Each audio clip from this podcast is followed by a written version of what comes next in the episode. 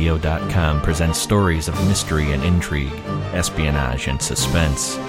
Hear tales of ticking time bombs, mysterious crime scenes, and cloak and dagger action. This is Relic Radio Thrillers.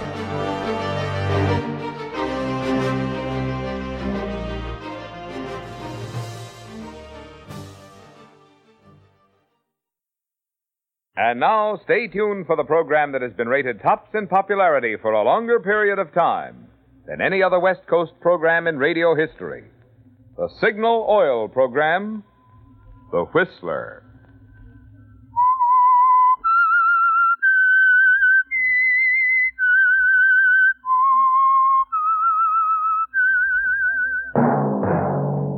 Signal, the famous Go Farther gasoline, invites you to sit back and enjoy another strange story by The Whistler.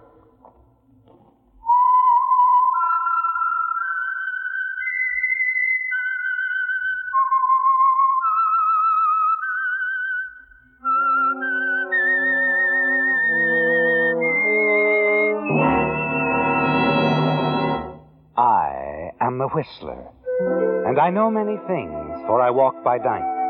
I know many strange tales hidden in the hearts of men and women who have stepped into the shadows. Yes, I know the nameless terrors of which they dare not speak. And now for the Signal Oil Company, The Whistler's strange story Jessica.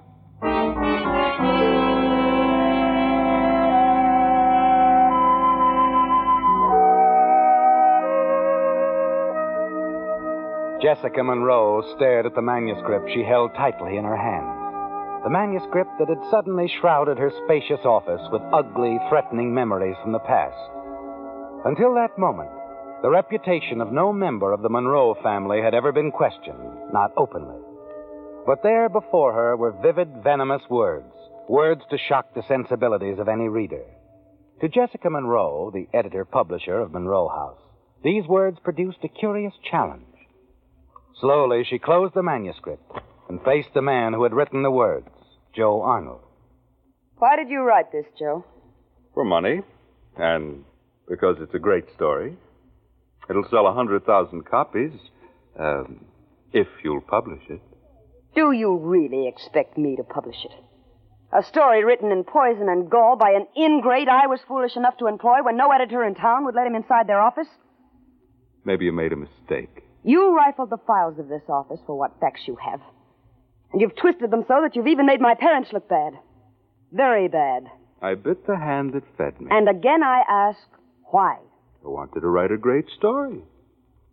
Uh, did you read it all? I read enough. If I were you, I'd finish reading it, Jessica, word for word, the entire manuscript. It might affect your attitude toward it. All right. How much do you want for this manuscript, Joe? Well, as I see it, there are two prices on the manuscript, Jessica. There's one if you want to publish it, and another if you want to suppress it. I'm talking about publishing it, of course. You wouldn't dare. It'd crucify you and your family name. You better read the rest of it. We'll have plenty of time to talk, and uh, you'll need plenty of time to think about how much this is worth to you. How much time? All day. I'll be back tonight for an answer. I don't have to ask if you'll be here. I'll be here. Fine. Oh, and uh, Jessica, uh, you'll find this out as you read. You're in that manuscript. In a big way.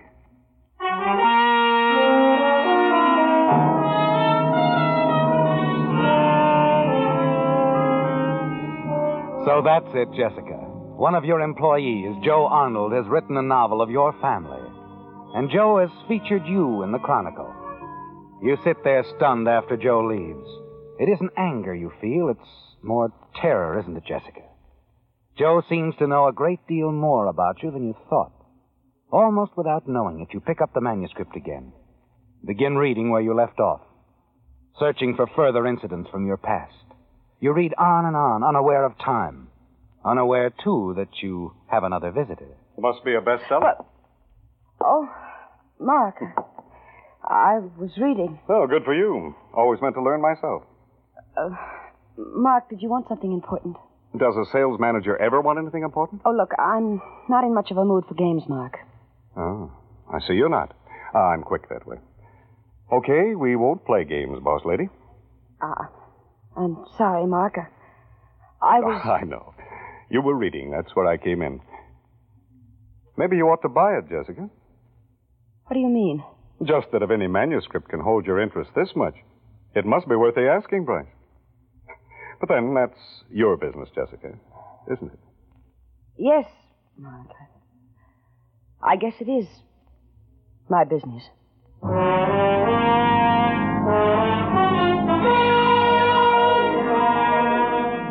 You're glad when Mark closes the door behind him, Jessica, and you turn quickly back to your reading of Joe Arnold's manuscript.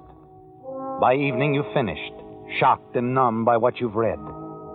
Joe hasn't missed a thing, has he, Jessica? Your own doings and misdoings are vividly reported and twisted in such a way as to bring discredit on your father's memory, even your grandfather's. It's past closing time, and your employees have left the building.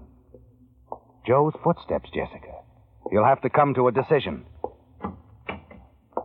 Had a few drinks to celebrate my victory, Jessica. Have you won a victory, Joe? How can I lose? I might as well sit down and be comfortable, huh? Sure. Sure, I've won, Jessica. Either way. If you publish it, I get money. If you don't, I get more money. I'm not going to publish it, Joe. Sensible decision, I'm sure.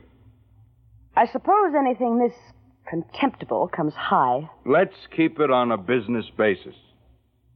I'll pay you $15,000 for the manuscript and all its copies. Hmm? Nice starting figure, 15000 Say some more. All right. How much do you want?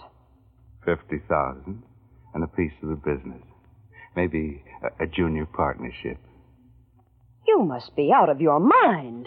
Isn't the reputation of a Monroe, especially if it's you, worth a small piece of your fortune? Before I'd let you commercialize this vindictive story, I'd kill you. That's your answer? Get out of here. You don't mean that, Jessica. Don't you touch me, do you hear? You try to reach for the phone, but Joe oh, stops you.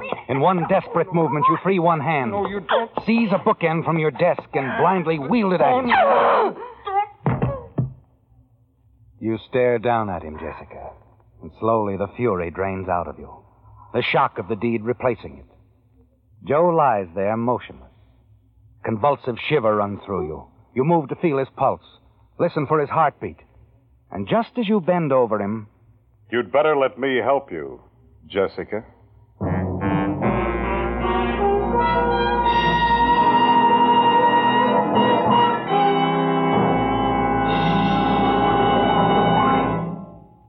Last Thursday, the $10,000 Signal gasoline contest came to an end. Two weeks from tonight, if professional judges of the Reuben H. Donnelley Corporation have had time to study all entries and reach their decisions, we will announce on the Whistler winners of the Buick and the next 12 prizes.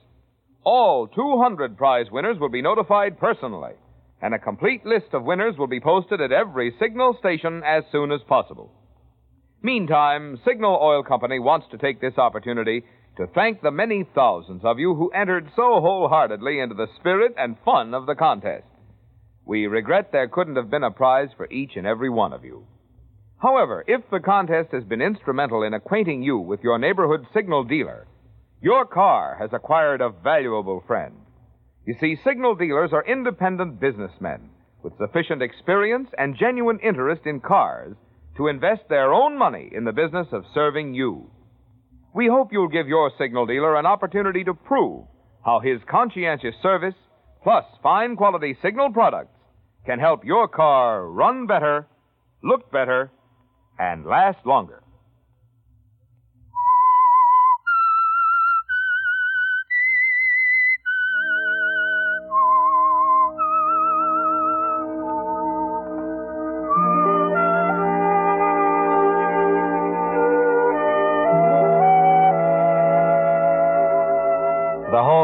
Seems like a nightmare, doesn't it, Jessica? Joe Arnold lies motionless on the floor of your office. and beside him, the heavy bookends you dropped after you hit him.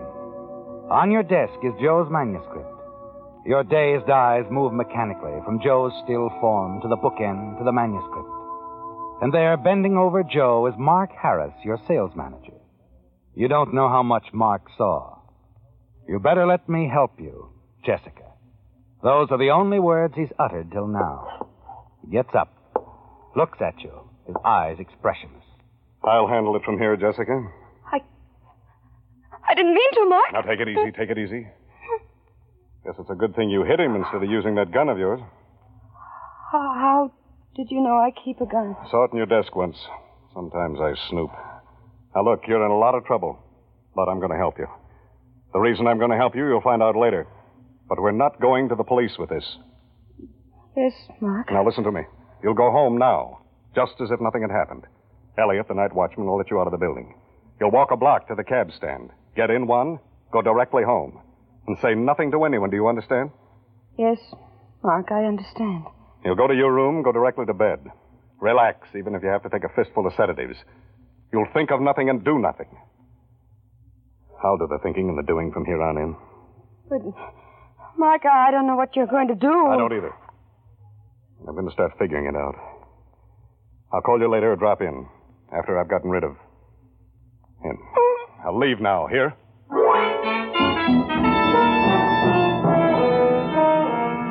Well, Jessica, Mark's sudden assertion of strength has you completely in his power, hasn't it?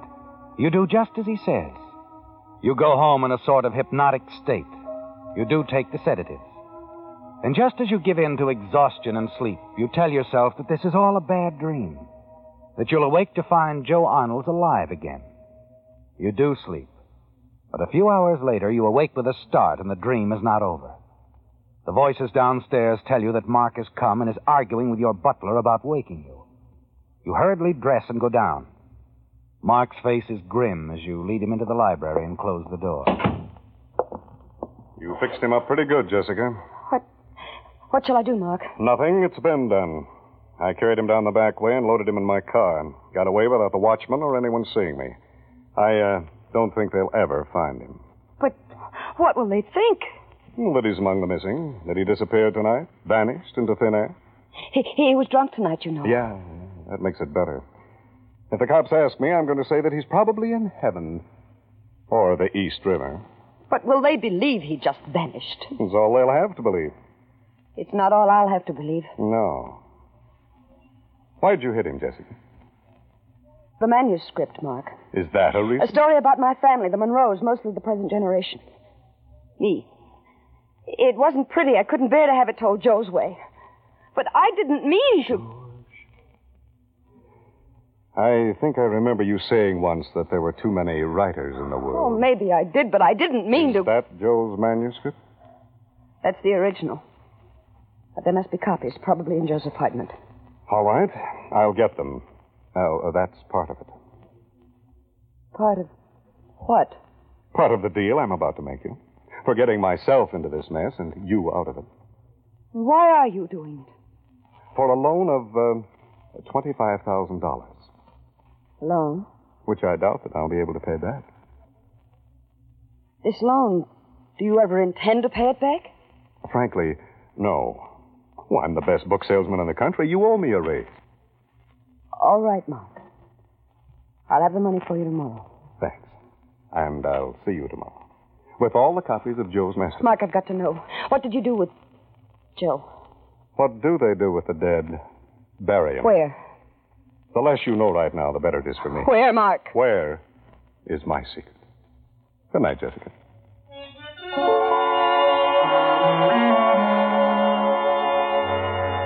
Well, there it is, Jessica.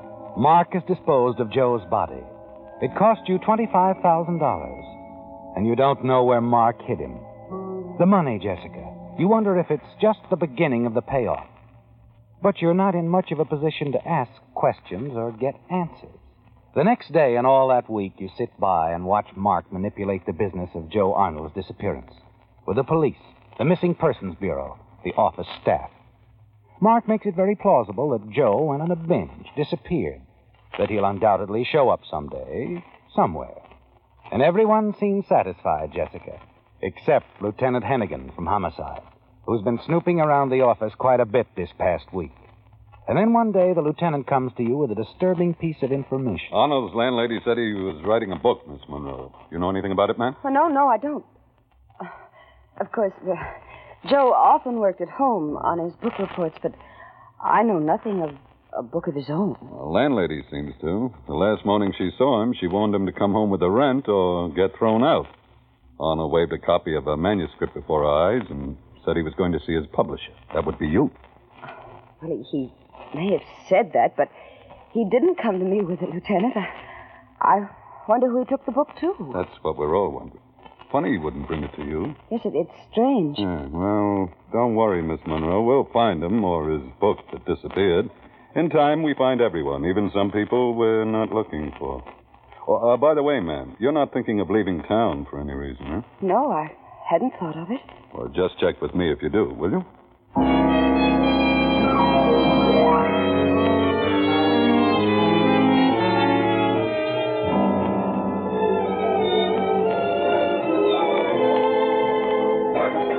What's the matter, Jessica? Don't you like the music? I don't like the way that detective told me to stay in town. Oh, now forget it. That's what makes a cop a suspicious mind. Mark, Hmm? maybe I should tell Lieutenant Hennigan everything. You don't trust me? I gave you $25,000, didn't I? But you're still not sure of me, is that it? Well, it's hard to be, Mark. I know nothing about you. On the other hand, you know all about me. Will this help?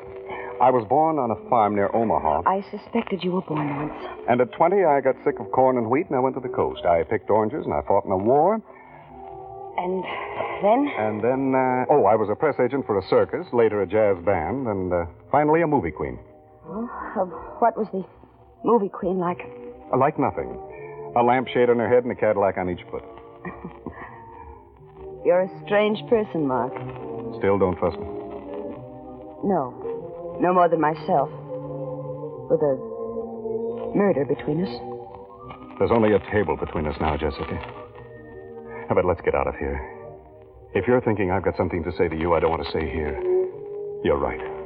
You can't read my mind tonight, Mark. I haven't got one.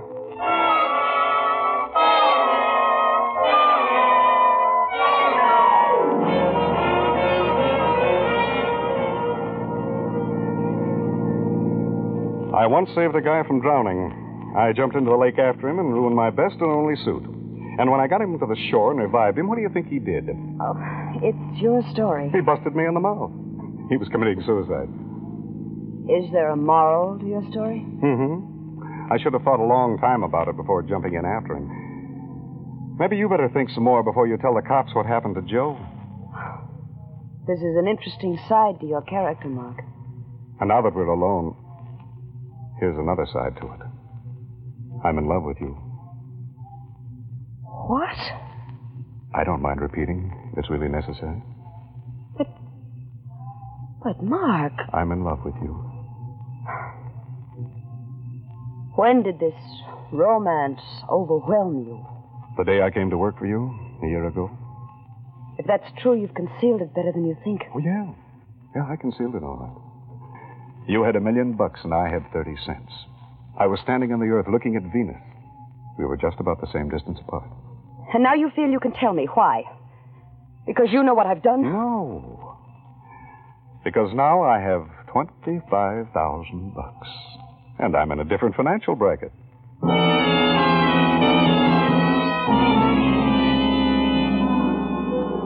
Mark has surprised you, hasn't he, Jessica? Then when you arrive home that night, you're confused and somehow even more troubled. You wonder if you can trust Mark, or if his sudden admission of love for you is part of the payoff, too. Next day, you see Mark only once on business, and there's no mention of his love for you then. Late that night, you're at home trying to untangle your snarled thoughts. Suppose Mark does love you, Jessica. What does it mean? But your thoughts are abruptly interrupted. Yes? Lieutenant Hennigan, Miss Monroe. Oh, yes, Lieutenant. I thought you ought to know. We found what we were looking for. You found. What? Joe Arnold. Found him in the East River. Mark Harris must be something of a prophet. I see. Uh, when did you find him? A couple of days ago. Uh, we've been running some tests. Uh, we'll want you to come in in the morning, Miss Monroe. There are some questions. Uh, of course, Lieutenant. Uh, make it 10 o'clock, will you? Oh, and uh, Miss Monroe. Yes. I think you should know Mark Harris will be here, too.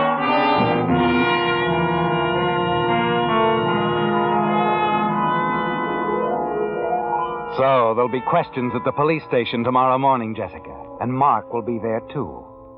It's a tormenting thought, isn't it? What Mark might say to Lieutenant Hannigan tomorrow. Has the lieutenant talked to Mark? And if he has, what has Mark told him? You move to call Mark when. Yes, uh, hello. This is Mark, Jessica. Has Hannigan talked to you? Yes, yes, he just called. You'd better get over here, Jessica, quick. I've I've got something important to tell you.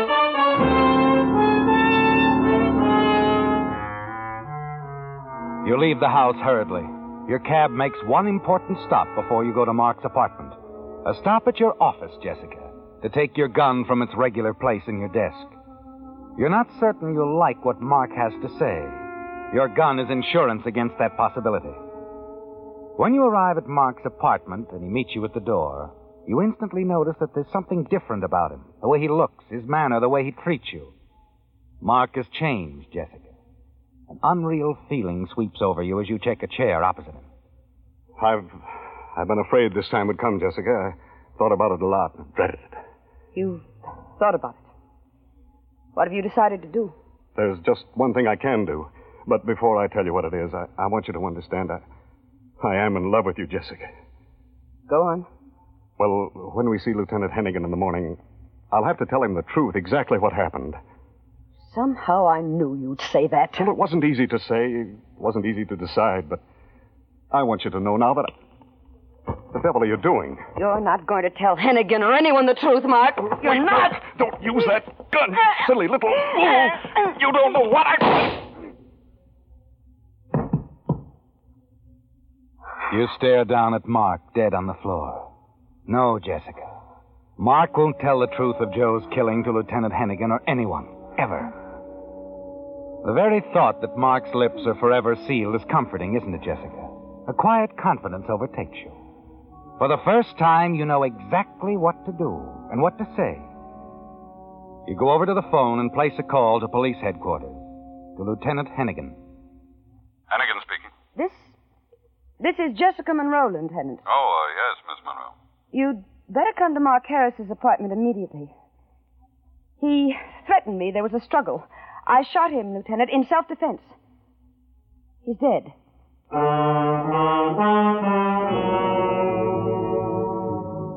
You know it won't take long for Lieutenant Hennigan to arrive. And when he comes, you'll have your story ready for him. You're composed, Jessica, quite sure of yourself. When the lieutenant arrives, completes his examination of Mark's body, you know that you must play very convincingly the role of a woman who has recently defended her own life. How'd it happen, Miss Monroe? He, he's been threatening me all along. I've been so afraid of him. Uh, tonight, when I told him I was going to tell you the truth tomorrow, he, he came at me. I knew he meant to kill me, so I, I shot him. I see. And uh, what is this uh, truth you were going to tell me in the morning?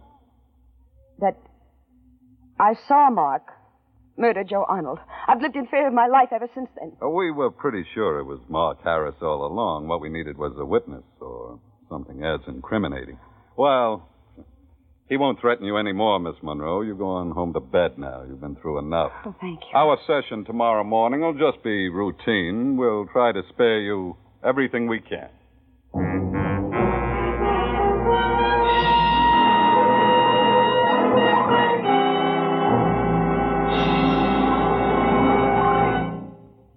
Because summer weather causes many motor oils to break down and form harmful gum, varnish, and carbon, I want to tell you tonight about an improved type motor oil that's specifically engineered to stand up under heat.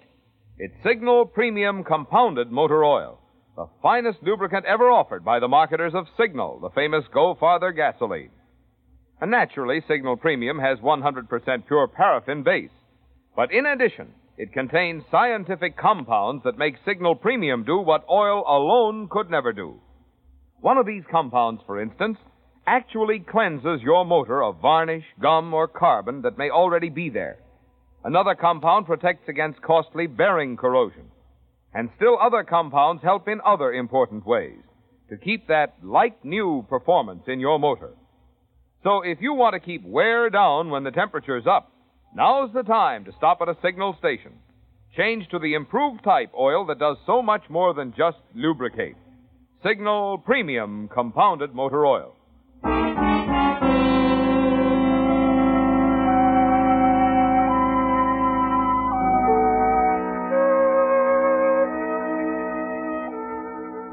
Well, Jessica, your ledger is balanced out nicely, hasn't it? Joe Arnold, the writer whose novel was a convenient means of blackmailing you, is dead. And his manuscript is destroyed, too. Mark Harris, the one man who could have betrayed your secret, is also dead. And Lieutenant Hennigan of Homicide seems convinced that your story of killing Mark in self defense is true. The next morning, you make the trip to police headquarters for the routine investigation Lieutenant Hennigan promised you. It won't keep you long, Miss Monroe. Everything seems to piece out okay. Uh, this gun you shot Harris with, your gun? Yes, yes, it's my gun. How long have you had it? Well, I, I've had it for some time. I never expected to use The it. The gun's been in your personal possession? Yes, at all times. Okay. Now, tell me again exactly what did you see, Miss Monroe, the night Joe Arnold was killed? Well, I just happened in on them, Lieutenant, on Mark and Joe. Yeah. They were having a heated argument about something. I I don't know what. They were struggling when I came into the room. I, I called to them, but they didn't hear me. And then Mark picked up a bookend and hit Joe. He, he fell. Dead. Then Mark saw me and threatened to kill me, too, if I came to the police. And that's all you saw, Mark hitting Joe with the bookend? That's all I saw, Lieutenant. well, uh, that's what's so confusing, but I think I see it all clearly now, Miss Monroe. Oh? Oh, What do you mean? Joe Arnold was hit on the head, all right. But that isn't what killed him. But I saw. The thing that killed Joe Arnold was a 38 slug in the chest. Joe was shot? And he was shot all right. Mark. He was trying to tell me that. Mark Harris was also killed with a 38 slug in the chest. And both shots were fired from this gun, Miss Monroe, your gun. The gun you say has been in your possession at all times.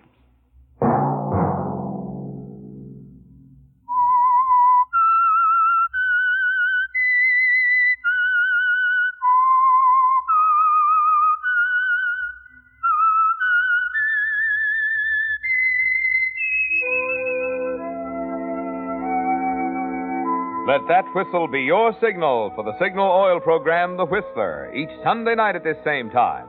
Brought to you by the Signal Oil Company, marketers of Signal gasoline and motor oil, and fine quality automotive accessories. Signal has asked me to remind you to get the most driving pleasure, drive at sensible speeds, be courteous, and obey traffic regulations. It may save a life, possibly your own.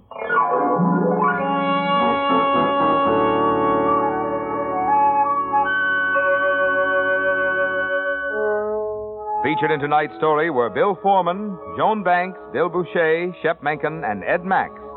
The Whistler was produced and directed by George W. Allen, with story by Jack Leonard, music by Wilbur Hatch, and was transmitted to our troops overseas by the Armed Forces Radio Service. The Whistler is entirely fictional, and all characters portrayed on The Whistler are also fictional.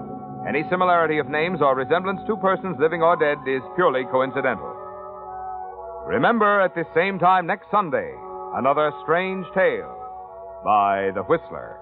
Marvin Miller speaking for the Signal Oil Company. This is CBS, the Columbia Broadcasting System.